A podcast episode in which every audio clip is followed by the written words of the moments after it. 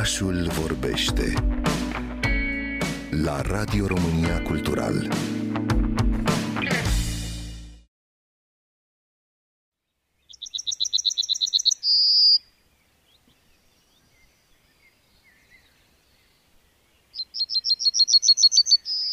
Deși cea mai comună presură de la noi nici de departe nu trece neobservată. Fiind o pasăre care preferă spațiile deschise, cu tufișuri și arbori răzleți, o vedeți mai degrabă la marginea orașului, unde presura galbenă își interpretează cântecul bine cunoscut mai mereu de la înălțime.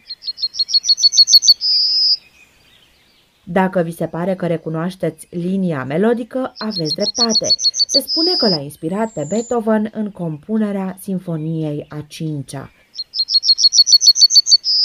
Poate și silueta, care aduce cu cea unei vrăbii mai colorate, vi se pare cunoscută. Masculul e chiar remarcabil în perioada de curtare, cu penajul lui maro-roșiatic, cu dungi negre și un galben intens pe cap și abdomen.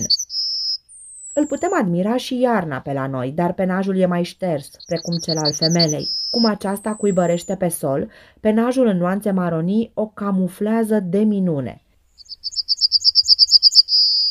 Semințele sunt hrana preferată a presurei galbene, după cum ne arată ciocul scurt și triunghiular, dar puii primesc porții serioase de insecte.